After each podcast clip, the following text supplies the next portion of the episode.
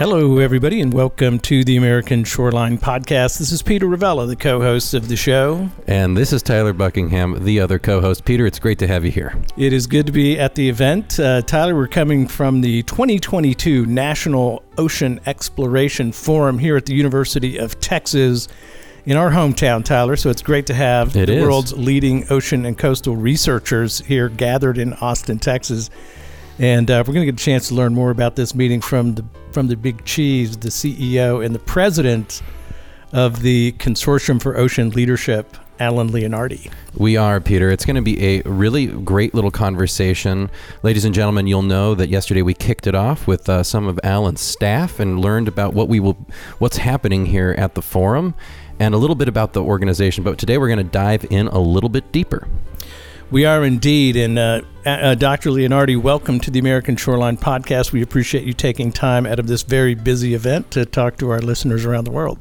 It's great to be here. Really, really appreciate the opportunity to kind of share some of the thoughts with the uh, the world out there about what we're trying to do. Well, the Consortium for Ocean Leadership is the organization that is putting on this event in cooperation with many other leading ocean research institutions. Uh, give us a little bit of an overview of the Consortium for Ocean Leadership, if you would. Sure, happy to do that. Before I before I do that, I'd like to jump in and say that we're really putting this on in partnership with the U.S. National Oceanic and Atmospheric Administration and the University of Texas uh, Austin Jackson School of Geosciences. It's truly a partnership, and it's been a great labor of love uh, getting here, particularly given the pandemic. Um, about the consortium, we are uh, a not for profit organization that represents uh, close to 100 of the leading U.S. organizations in ocean science, ocean technology, ocean research, ocean education. Uh, the the majority of those are from the academic community, but we also have membership from uh, philanthropy, industry, zoos and aquaria, and associations as well. And really, our goal is to try to do our best to position the ocean science community for success. And you really can see that in a, lo- a number of different ways. One, we bring the community together around important topics and important conversations, such as ocean exploration, ocean observing, ocean modeling, eDNA, those types of things. Um, we work with the agencies to make sure that they understand what the science community thinks is important and where they need to be going. We work with the, the Congress to make sure that they understand where the science needs to go, what resources might need to be had, and how that might benefit humanity and society as a whole. Uh, and ultimately, our, our job and our goal here is just to help the community as a whole. That is an amazing organization and a great event. Some of the leading ocean researchers in the world are here, gathered for a couple of days to think about how to go forward, what's important in the strategy in terms of ocean science and exploration over the next decade. Why is it important? Why now? Does this plan need to be put together? Why do we need to understand the strategy for the next 10 years in ocean science? Yeah, that's a, that's a great question. Um, let me kind of go back in time a little bit to 2013 when the first forum on ocean exploration was held uh, at the at the Aquarium of the Pacific in Long Beach. Um, that event was the first time the community really got together to try to envision what ocean exploration might look like in the future. And their goal was what should a national program on ocean exploration look like in 2020? So the community got together, they identified some ideas, they put them on paper. They said, "This is what we need to be focusing on, and that program needs to exist in 2020." And and I'm and I'm happy to say that the program largely got to where it needed to go and where they envisioned.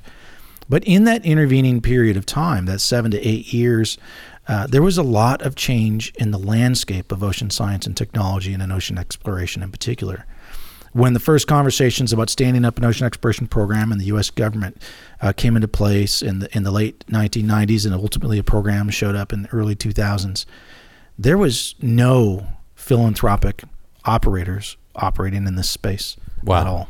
None. Today, there are somewhere on the order of uh, 15 of them worldwide.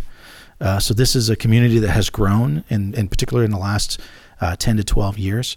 Um, technology, of course, we know continues to change at a rapid pace, right? I mean, so the technologies that we've been using to explore the ocean for the last 25 years are now way more sensitive, way more capable uh, of doing things that we couldn't do before.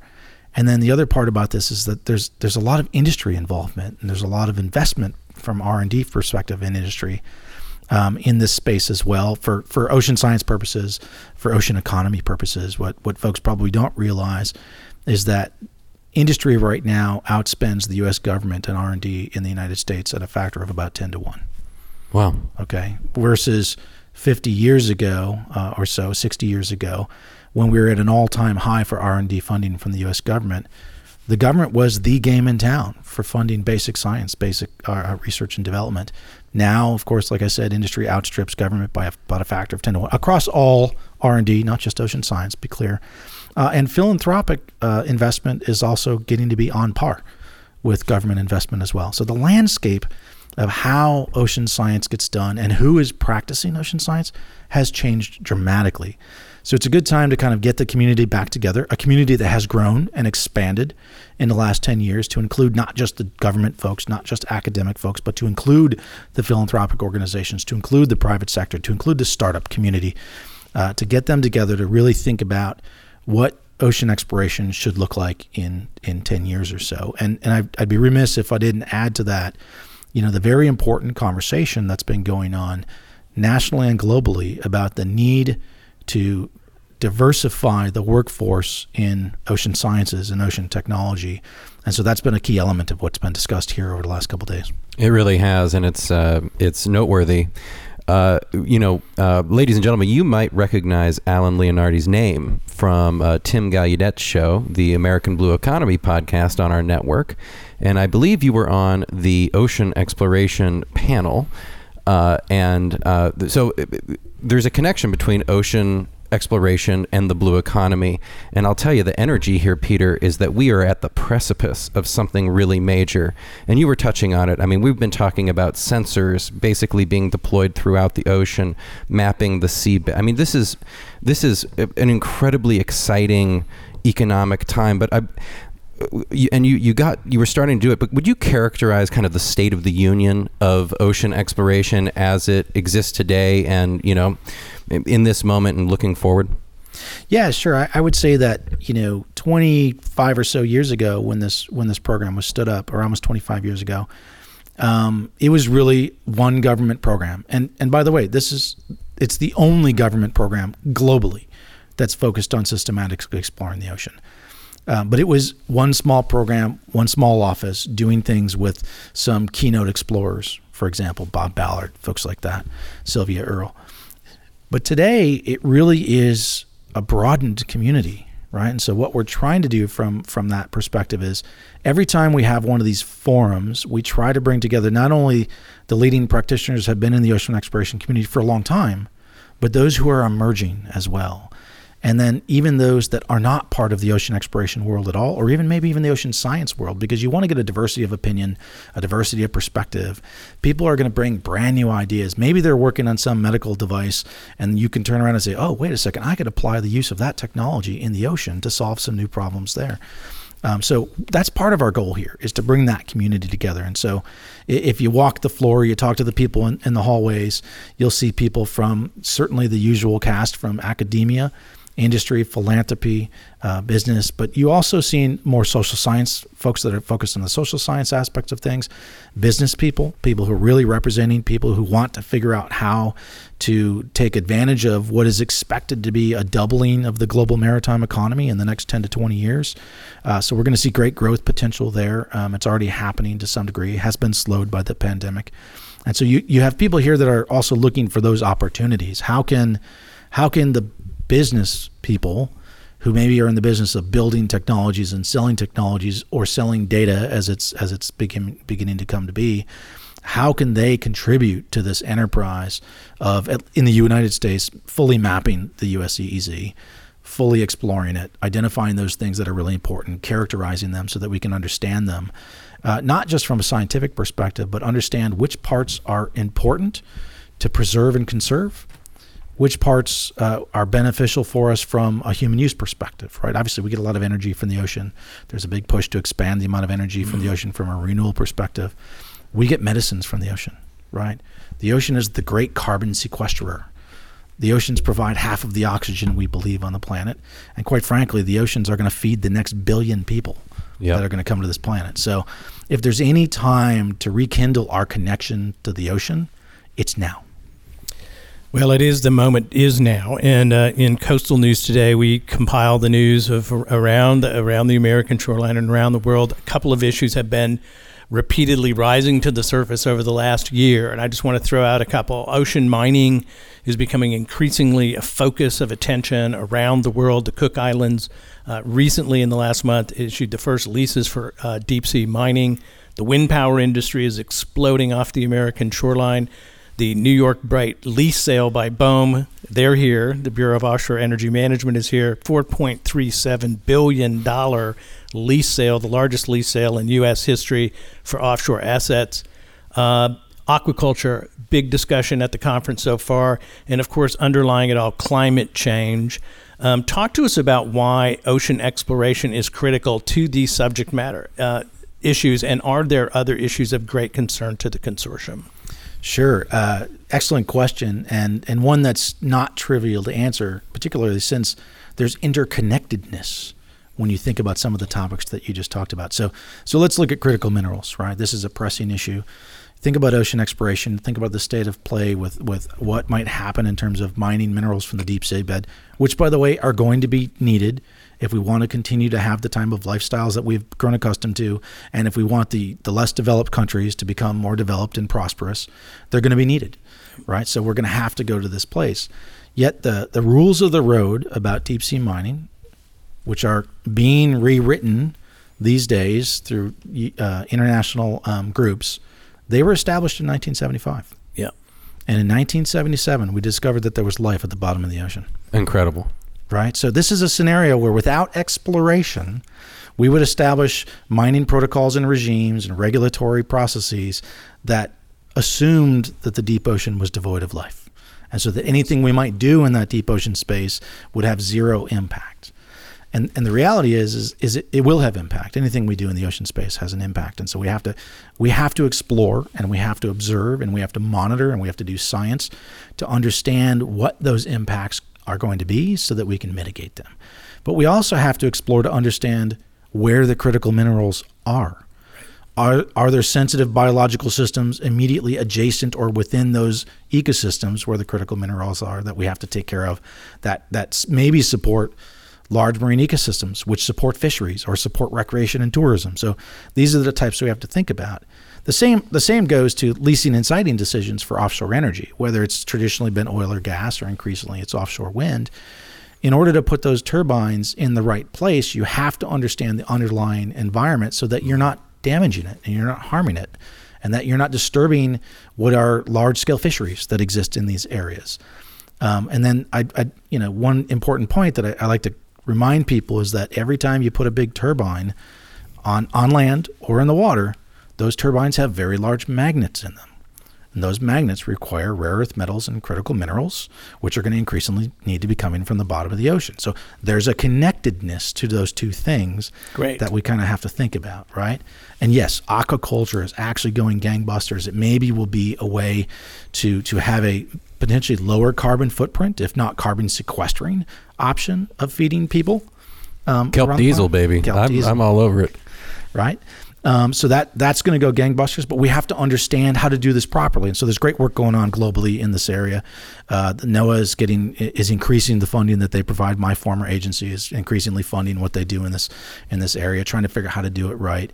Uh, and and as the climate is changing and, and fish populations are maybe migrating, this might actually help communities who have fished the same fish species for hundreds of years change some of their business model to be able to work locally.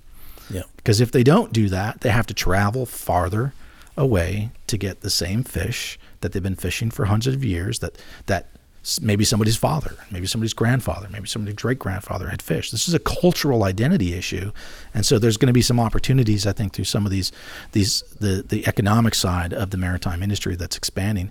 That that might also help in in ways that that we don't fully understand just yet. Well, Alan, uh, being here at the forum, I've had the honor of participating in some of these breakout groups.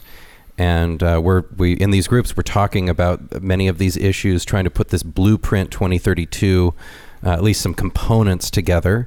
And uh, one of the things that has just risen to the fore is the importance of uh, inclusion, equity, representation, and for, for the reasons that you're saying, there there are historic uses, there's traditional uses, and as new industries and new interests come into the blue part of the planet, it's clear that uh, we're going to have to get along. I mean, this is a public space we're talking about. The ocean, we're exploring a public space. That's really fascinating. This isn't someone's private land where they're maybe going to find oil. You know, this is this is a public universe. Could you speak to how how in in this blueprint um, mission that uh, all of these things are going to get woven together?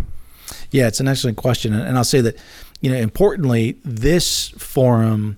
As it's sponsored by the U.S. National Oceanic and Atmospheric Administration, is really focused primarily on U.S. domestic issues, things that we might be doing in the U.S. EEZ.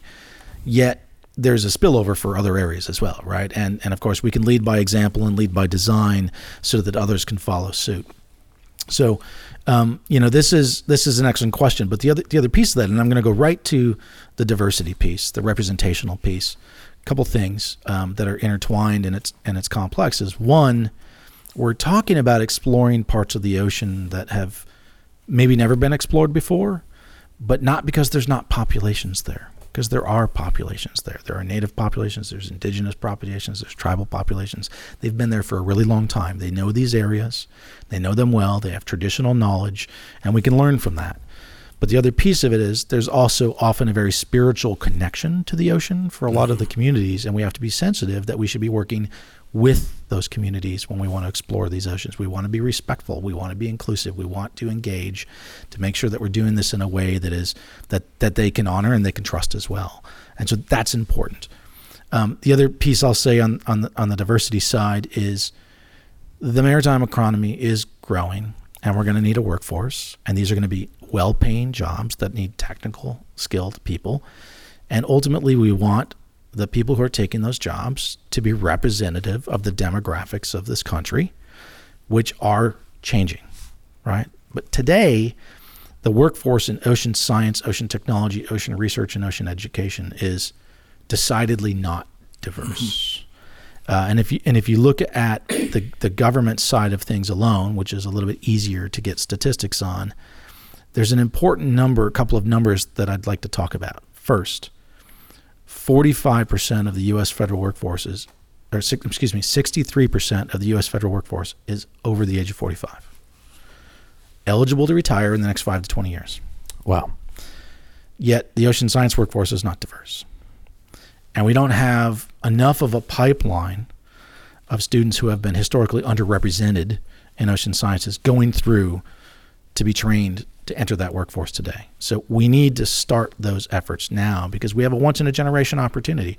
If we can get a pipeline of students going that are going to be doing ocean based work, whether it's science, whether it's technology, whether it's ship handling, whether it's container shipping, whether it's the, the cruise lines, we need people who are technically skilled that are getting trained because as that workforce starts to retire, we have an opportunity to immediately flip a switch and dramatically diversify what is largely an old white male workforce mm-hmm. in the mm-hmm. United States. So th- cool this thing. is this is an important time for us, and we we really have to. It's game action. time. It's game time. We got to do it. It is. And how did you do it? I mean, obviously, I think it's quite right that with a workforce with an average age 45, 63 percent of the people 45 years old, there's going to be a great turnover. How does the consortium, how does the U.S. government, how does the private sector uh, act and behave to promote greater diversity inclusion in the workforce over the next decade? Excellent question. Um, maybe I led you into it a little bit because we're actually trying to do some of this right now. But I can start out with what we can't do. Okay. Right. What we absolutely should not do is write another white paper about what we need to do to diversify the workforce. We need to take action. And so I'm working with uh, the Consortium of Ocean Leadership is working with another consortium called the Florida Institute of Oceanography, um, that's based out of the uh, out of the Tampa St. Pete area, and another consortium that's led by Florida Agricultural Mechanical University called uh, the Center for Coastal and Marine Ecosystems, which includes several other universities. These are historically black colleges, universities, minority serving institutions, mm-hmm. Hispanic serving institutions, and we're working with a private entity who is potentially willing to donate a vessel to our cause And what we are planning on doing is in ocean sciences right now, how we provide students with opportunities at, for at sea work is we usually have cruises that scientists are executing and they're leading, and they invite a student to participate, and that student then maybe will take water samples from the rosettes and help Yep. somebody. We're going to flip it on its head. Okay. It's not going to be, we're, we're going out to do science and we're hoping to get a little good diversity on the side. Our mission is diversifying the workforce. And so we're planning on trying to operate that vessel 300 days a year with a focus on giving underrepresented students opportunities to experience at sea work. And our target is two and four year colleges. We're not just talking about folks who might matriculate into graduate school and become professors. We're, we want to see the whole pipeline. You need people working in the kitchen on a ship. You need people working in the engine room on a ship. You need people working shoreside, right, to support operations. And so we want to focus on that. And the mission is diversifying the workforce. We're going to do solid science in the process, um, but we're looking to develop that program right now. We have a little bit of seed funding from a private foundation. And over the next year, we're planning on bringing the community together to design the program that the community needs and implement that program and start executing. I, again, I said I don't want to write. I don't. I don't want to write a white paper. We know what the problem is. Uh, I, I love this, and I would just say, Yeah, it's a great idea. uh, and I'm, I'm putting a shout out to the other uh, companies, private sector entities out there in the blue economy space. I'm looking at offshore wind. This is this is something that could be done across the board. Truly, I mean, there are a lot of new jobs that are going to be created. And there will be communities that are historically underrepresented that will be immediately adjacent to these brand new industries. There is no excuse to not fold. In fact, it would be a failure. I don't even. History shows that may, perhaps these industries would be torpedoed. You know, we eh, there, there's a history of failure here. So I think that it's core to the mission. I love that idea.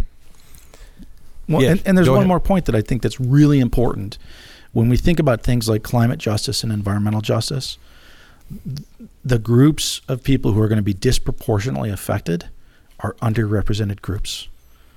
So if you can Mm-hmm. create a program where underrepresented gr- groups are entering into the workforce, entering into the science side, entering into the policy side, they are immediately part of the solution and connected to the communities who are going to be most affected. I love it. Uh, and, and you would think, I know you're out looking for funds, uh, reaching out to the philanthropic community to support this initiative. Is there a chance that our good friends in the Congress and the U.S. government are going to see the wisdom of this initiative? Are there ways that you hope that uh, that us taxpayers participate in the development of this initiative? Yeah, absolutely. And, and, and we, we are having those conversations right now with uh, government agencies, with uh, members of Congress and committees in Congress, uh, as well as um, some staff in the White House. Uh, all agree that this is absolutely the right idea. It absolutely has to be done. And so we're trying to lay the groundwork on okay, how are we going to do this? What's it going to look like? How much is it going to cost? Uh, and I, I firmly believe that it's it's not just the taxpayers who are going to have to pay for this through government funds. Yes, that's going to be a core component of it because y- you don't want to rely upon non-government funding for something you want to sustain over a long period of time. That's Yep. that's a real good role for government. But you know there is going to be industry industry participation. We we know this. We've already talked to members from industry who are excited. I said, "Great, let us know when you're up and running." We expect that they're going to be sponsoring ports, portions of this. If tools or technologies are needed, that maybe they'll donate some of those tools and technologies to the cause. At the end of the day, the industry members, as well as government, as well as academia, as well as local ports and municipalities and things like that, they all need this workforce. And so we're expecting that they're all going to want to participate as well. I like the fact that the uh, the initiative really focuses on the undergraduate level, in addition to graduate level research scientists, uh, bringing people, exposing them to the issues, to the technology, and to the science. Uh, creates lifelong learners, lifelong interest, and future professionals. Uh, so it's an outstanding and just hard skills too. I Yeah. mean, you know, going to sea, learning how to do all that stuff. I mean, that's that's would get you a job down the line if, if you were so inclined. Well, and let's just remember that it's it's not just undergraduate; it's two year programs as well. Maybe Yeah. it's technical and vocational schools because, you know, to work in the engine room of a ship is a highly technical job. It's hard. You have to know what you're doing. It doesn't necessarily mean you have to go to college for four years. Right. Ocean uh, research and technology development, uh, the key focus of the conference.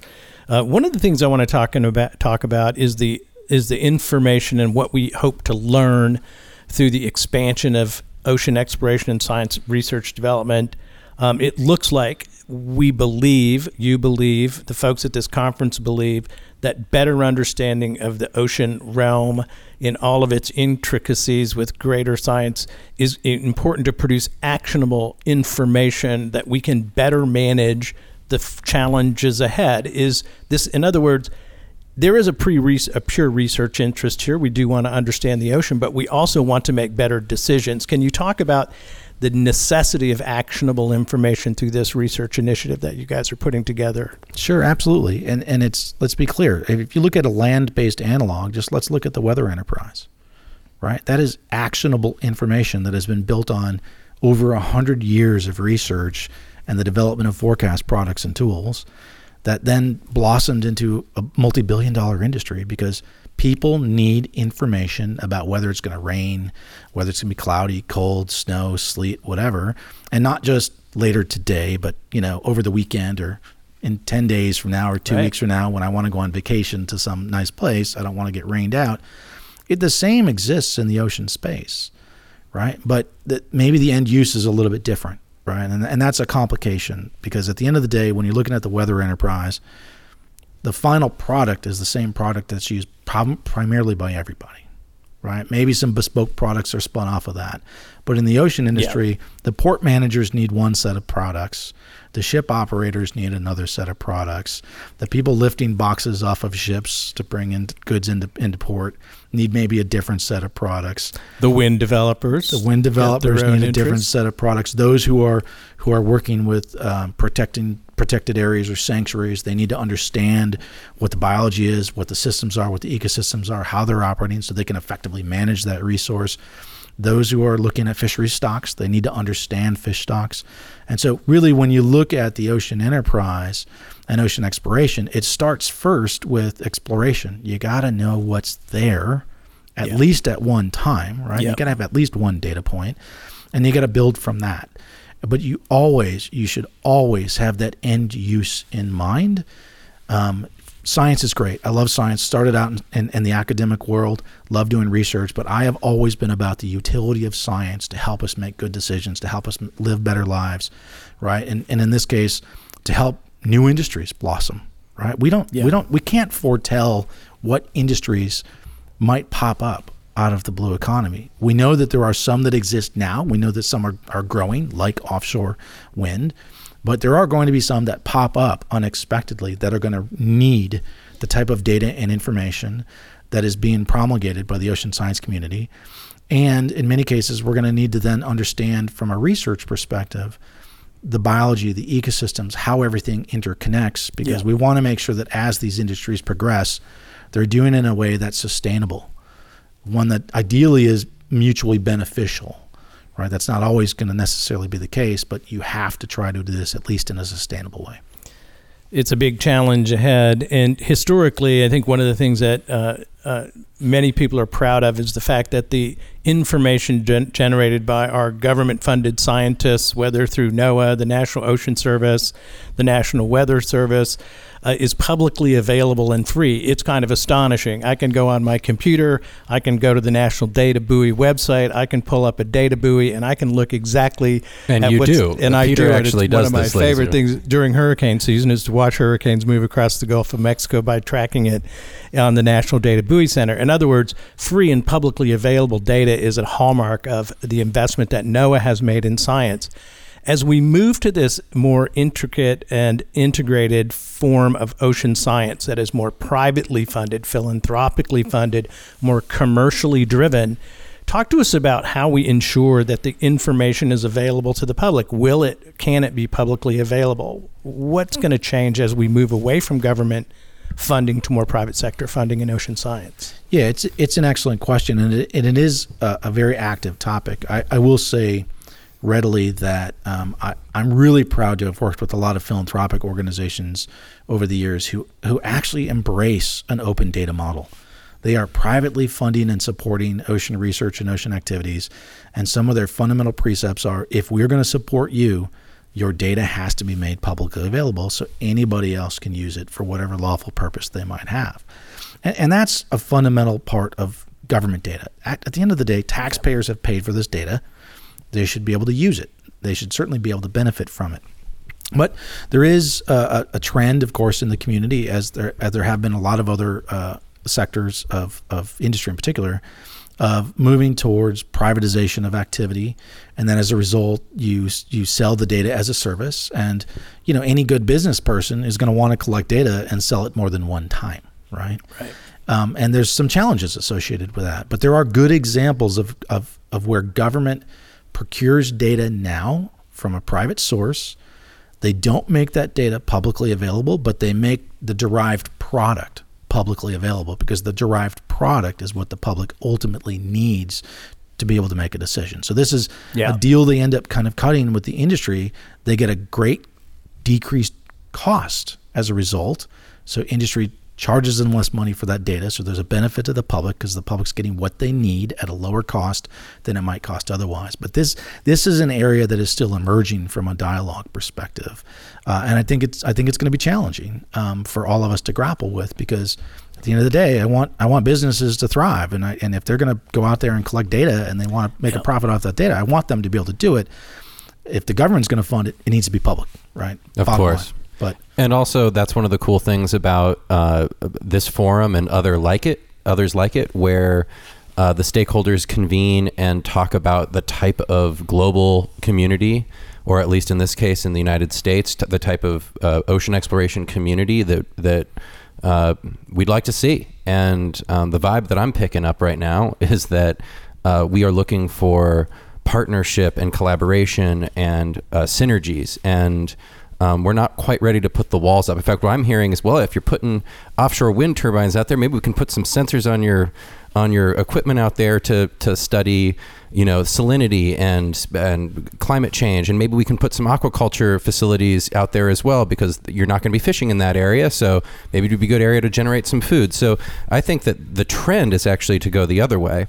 Uh, speaking of trends, Alan, I'm, I'm interested in, you know, this is the blueprint is for 2032. And I'm, I'm not asking you to get ahead of the process, but you have you have spent your career uh, in this space broadly. You have an ability to see kind of the arc of history. Um, could you look ahead a little bit and tell us, you know, uh, let me just pause and say, I know that uh, like offshore wind is happening fast. Like in California, have, right now, there's the offshore, the Pacific Offshore Wind Summit, and I believe the governor of California is trying to get turbines out there by the end of the decade. Uh, we know what's happening on the East Coast. Currently, I believe we're under construction on the East Coast, if I'm not mistaken. There's one, yeah, there's one operating uh, wind farm, and the leases have been let for many others. So yeah. Uh, there's going to be changes there. Could you f- help us see into the future a little bit? What in 2032, 10 years down the road, what could characterize a little bit in your mind some of the features that might be different? So it's it's a it's an excellent question. Although I will I will just pause for a second and say, anybody who tries to predict the future, particularly when it comes to technology, must be quite careful. Right? Let's remember nobody ever thought that we were going to need an iPhone. Yeah. Yet somehow we all have cellular phones. Right. So, um, I, I would say this is I think what what we're going to see is um, probably definitely an increase in the, the, roboticization of the ocean environment, right? So, it, ocean science, ocean industries are they're carbon intensive. They're people intensive right now and have been for hundreds of years. Well, they haven't been carbon intensive for 100s mm-hmm. of years, but they've been people intensive for hundreds of years. So I think we're going to see more robots, right? We're going to see more autonomous vehicles, more autonomous systems, and things of that nature. Um, but that's going to bring its own host of interesting challenges. So the minute you have more robots, that doesn't mean you don't have operators. It right. means you have operators who are operating multiple robots or babysitting multiple robots at the same time, which actually might require a slightly different skill set, right? Slightly different training. You're also going to need to use computational technologies to do things that are smart, to, to flag things when something doesn't look right so that a human can actually look at what's happening maybe course correct. Um, the other thing we know is that battery technology is getting better and better. communications technology is getting better and better. Sensors are getting smaller and smaller. So if I had to fast forward 10 years, I would not at all be surprised to see fleets of robots out there collecting data from the surface of the ocean to the bottom of the ocean across all time scales and not just primarily focused on physics and chemistry, which is a lot of what we have now, but biology, which is going to be the holy grail of truly understanding mm. oceans and ecosystems and and, and getting to a point where I, I'm classically trained as an ocean modeler. So getting to a point where we can actually create models that are capable of predicting biological change in the ocean, or at least using them to diagnose Yeah. when things might have gone differently than we expected.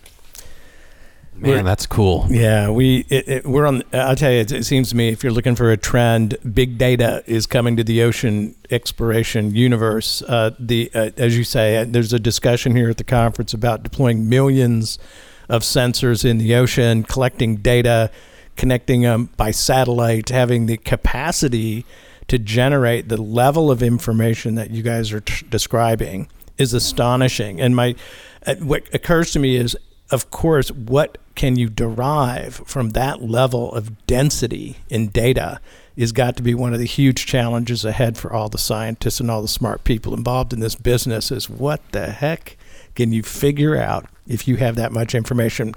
Are you confident we can tackle that? I mean uh, let's say we can generate that density of data. Do you think we can do anything useful at this stage? I think we can, right? And and, and I'll say when when you when you posit the question about what could we possibly get out of this all these data streams, I, I'm a baseball fan, okay, and it always comes back to baseball counts everything.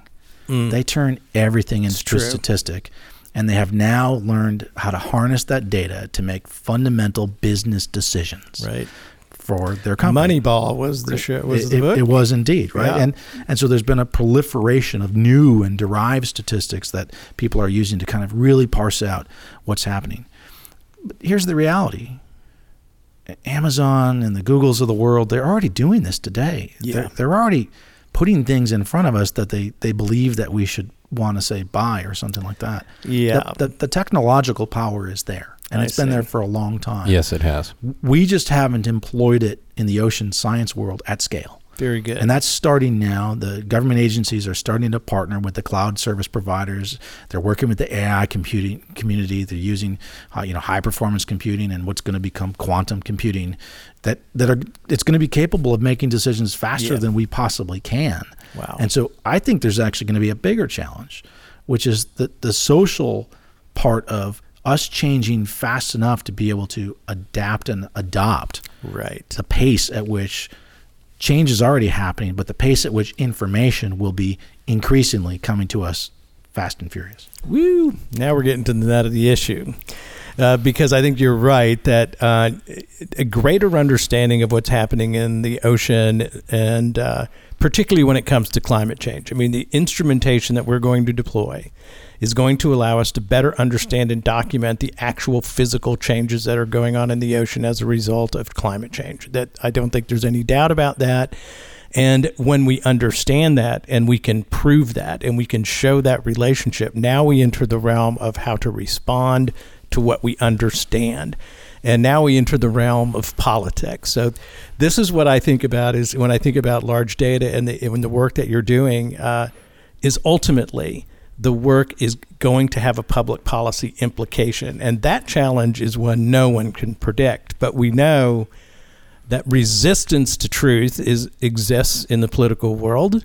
We know that understanding does not necessarily lead to better decisions because understanding leads to the pressure to shift economic systems. And people have vested interests in these systems. So this is sort of the, you know, uh, Dr. Leonardi is, is, is Leonardi's, we, we, we don't know what we're going to do with the data, but I think the pressure that it creates on the decision makers around the world is going to be real. I I think that that's indeed true, but I, you know, I'll take a look at this from a science community perspective. Our job is to do the science. Yeah. Our job is to analyze the information. Our job is to share the, the data. Um, and to the degree that we can then analyze that with a policy lens and help the people whose jobs are to make policy decisions, that's great. but I want to I want to stay squarely in the lens in the in the landscape of collecting data, analyzing that data, helping the policymakers understand. Yeah. It- it's as a scientist, we shouldn't be necessarily creating the policy ourselves because we're not best trained to do that. And mm. I think Yeah. I think the the IPCC assessments are a really good example, right? Yeah. Unequivocal scientific understanding that climate change is happening. Right, the science community can tell you that. They can share with you the information. They can show you the trend lines. They can give you projections about what might come in the future under various scenarios. And it's up to the policymakers to, to weigh the, the, the benefits and the challenges of which scenario makes the most sense. Yeah. Um, And- and, and, that's a real challenge. And and if I might just jump in here, uh, one of the things we've been talking about a lot at this ocean exploration forum is uh, communication and outreach and education. And here in the United States, we need an informed citizenry. Uh, you know, one of the fascinating things about this big data world, we live in it in our terrestrial lives already. McDonald's, the dollar menu has been the dollar menu for my entire life, despite inflation, because they have figured out efficiencies using the computer and using, you know, their supply chain and figuring out how to keep that dollar menu profitable. Uh, so we are living in this in our terrestrial life, but the ocean space is a frontier, and it's a publicly controlled frontier. And so what's really exciting is not only the the integration of this new technology and and all of the, the potential of economic boom here, which I, and, and and the fact that we're trying to do this in a way that's sustainable and uh, in, inclusive to our broader society, but we are also trying to be uh, educating the public, it, it becoming more informed citizens, so that we can, you know, apply the pressure from the grassroots. You know, this isn't Yeah. just about, uh, call, you know, the, the senator kind of getting it. It's it's about the, the the real kind of pressure coming from the bottom. And I I think you know the truth is that the the ocean is a t- I don't want to say a tool, but it's a feature on the planet that we need to uh, work with in order to solve the problems of climate change and you know the broader econ- uh, environmental issues that we face. 100%. And I do think that you're right in dividing very clearly the bright line between the role of science in, in producing the understanding of the world around us in the most precise and uh, reliable way that we can, and that the implications of that information reside in a different community through our decision making processes that are often public and, and mostly political. One of the questions I have, uh, Dr. Leonardi, is about the role that scientists play in the transition and the discussion from the world of science into the world of policy. And it does seem to me, as we move forward, that the that the skill set of scientists needs to be a little bit better in the public arena, uh, because when these issues arise in the public forum, uh, reliable, well communicated, great outreach, the understanding of decision making process in, in our policy making apparatus is key, and we need the scientists to be at the table. Um, is that something that's part of the mission? Uh, this is a little bit beyond the pure science role, but the role of science in public policy. Is there a way to, that that can be stronger as we face these very heavy challenges ahead? Yeah, I think there's a couple of ways that it, it, it could be stronger, and s- some of which we're we're doing today. One, first and foremost, like I said, one of one of the, the missions of the Consortium for Ocean Leadership is we want to work with the agencies and we want to work with the Congress because at the end of the day, they're the ones that are funding the work. They are also the ones that are deciding on policy and implementing and executing policy. So we need to understand what what their information needs are. Yeah. They need to understand what we can provide. They need to understand what resources we need to provide additional and better information for them. And so some of that is happening now. But the other piece is, is from a public perspective, particularly when it comes to the ocean, right? A public appreciation for the ocean really needs to be strengthened. And, and in many cases, that's just sometimes scientists are not scary people right? But scientists often don't talk to other people about the science they do in ways that are that relatable. So at the end of the day, Yes, we understand that on this show. We do a fair we, amount of we- talking to we them. really do try to get the scientists in front of the public and say, listen, we care about what you do, and we are able to track it a little bit and help us understand what you do. I think it's an, a very important. Uh, yeah, I agree with you. A very important exercise. Yeah, and, and I had a professor when I was an undergraduate who who liked to say, if you can't explain it in plain English, you probably don't understand it. Hmm. And so that's been a mantra that has always rung that. in my mind. And, and and I think that has to happen. You have to be able to explain things in a way to the public that is relatable, which which also sometimes gets at how does this affect their day to day life? How is this going to affect their, their pocketbook? How is this going to affect their health? Right? I- Harmful algal blooms. I, I you don't want me to get into talking about which toxin and species is the thing that's doing the thing, or how many decimal points I need to measure it at to figure out when it becomes harmful. I, what you need to know is that if that hel- our harmful algal bloom exists, there's a decent chance there's going to be something in the air that's going to make you sick. So pay attention to those signals. And it's the scientists can can signal and say there's a problem, please stay away from the beach, you know, it might be un- unhealthy air, but we have to do that in a way that that's actionable. And if people don't understand it, they're not going to take action. Uh, Alan, you are the leader of a group that has leadership in its name. Uh, would you talk a little bit about uh, the role of leadership in the broader ocean uh, exploration space? Yeah, excellent question. I, I one of the things that I've always thought about when it comes to leadership is some of the leaders I've most admired in in my life are those that are active listeners and active learners. They're people who ask questions. They try to understand the situation. They try to understand what's happening. They try to understand everybody's perspective. And then and of course they're they're willing to take that information and lean forward in making decisions. And so I think what we try to do from a leadership perspective is to understand what the needs of the different stakeholders and constituents communities are, to try to understand what the science community can produce that might help address some of those needs. And then of course take action to try to get those things to happen, right? With convincing the Congress that yeah, no, funding is needed to do X, Y, or Z, and the agencies like, no, you really need to move in this direction, or the agencies talking to us and us telling the science community, no, you really need to move in this direction because this is what the agencies. Yes, they love your science, you're brilliant, Yeah. but it's not helping them answer question B. Outstanding. That's the connection uh, that you're looking for. You've been the leader now of the Consortium for Ocean Leadership now for 10 months, I understand. Congratulations on the new position in Thank the you. last year. Looking ahead, what are your highest priorities in the next 12 months, if you can? What's on your mind? What do you think needs to happen? Yeah, there's a there's a number of things that I would argue. I mean, our continuing priorities, of course, we we continue to make sure that everybody understands that there is a need for the continuation of ocean observations. Uh, I believe firmly there needs to be a rapid expansion in the type of observations that are focused on biology in the ocean, because that's really a piece that it's hard to measure, and so new sensors and new technologies are going to be needed. But we're going to need to deploy those at a scale that is dramatically larger than what we are we have today, in order to truly get to understanding and get to this predictive capability. Um, there's a there's a need for dedicated workforce in certain areas. Um, people really don't think about this much, but we need acousticians.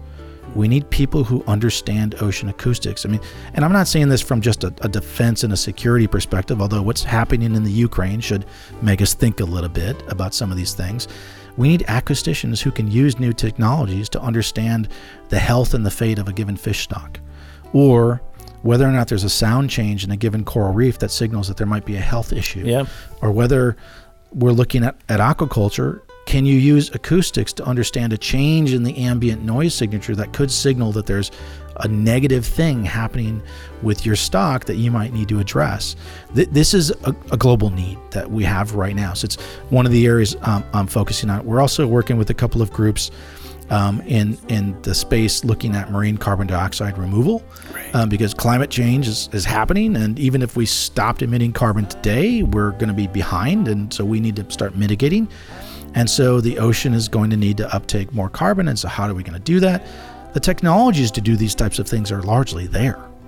The science is not. The National Academies just did a study that was founded by a private foundation, and, and they found that basically the answer was the technology was there, but we needed about a billion dollars worth of scientific research to make sure that when we deploy those technologies at scale, they do what we think that they can do, Right. and they don't do other things that we don't want them to do. So these are some of the things that are at the forefront uh, of my mind. And then, of course, I, I don't want to stop. Again, I talked about it a little bit earlier, but diversification of the workforce And is- inclusion. is, probably the thing that gets me most excited on a daily basis for the things that we're trying to work on.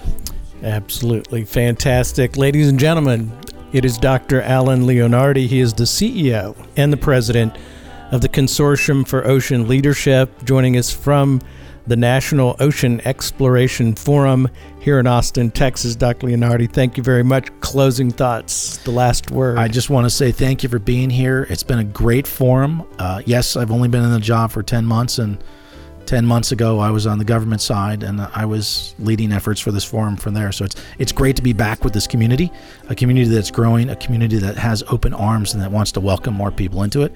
Uh, we have a great future uh, with the ocean science and the ocean community, uh, and the time is now to actually take some really interesting steps uh, forward. So uh, hopefully we can we can all do that together. Thank you very much for sharing your insights with our audience.